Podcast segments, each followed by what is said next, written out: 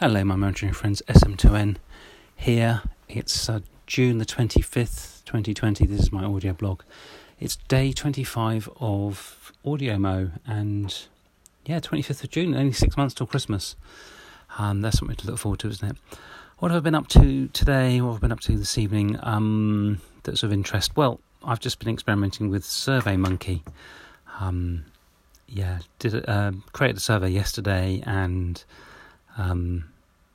got some feedback from other sort of members of the team, and I was just going to get ready to launch the survey. And when I came to launch it, it told me that I was using paid features.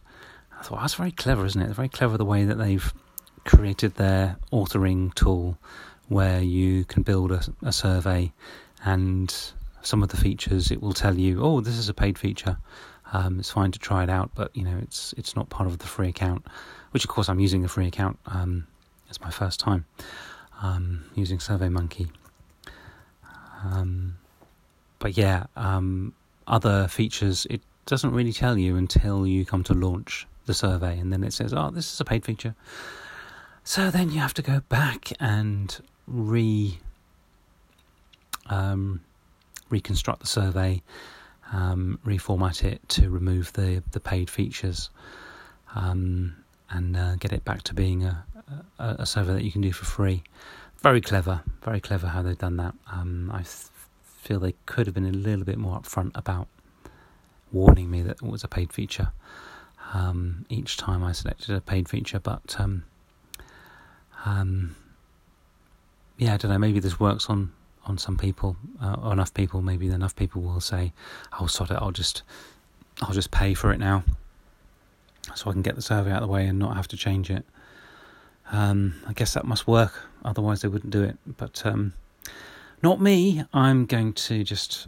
I just see that as a challenge. I just need to find another way to retweak my questionnaire and my survey to make it so that it does fit within the free features for now. So I've done it, and I'm happy with this result. So I'm going to send it out, but not tonight. I'm going to wait till I'm going to write my email, but I'm going to send it out tomorrow morning, because it's more likely to be seen if I send it out at, say, 9 o'clock, 10 o'clock tomorrow morning, rather than 11 o'clock at night. Emails that are sent out at 11 o'clock on a Thursday night are more likely to be ignored and not even seen. So I'm going to try and send it out 10 a.m. on Friday morning. That should work. I'll let you know how we get on.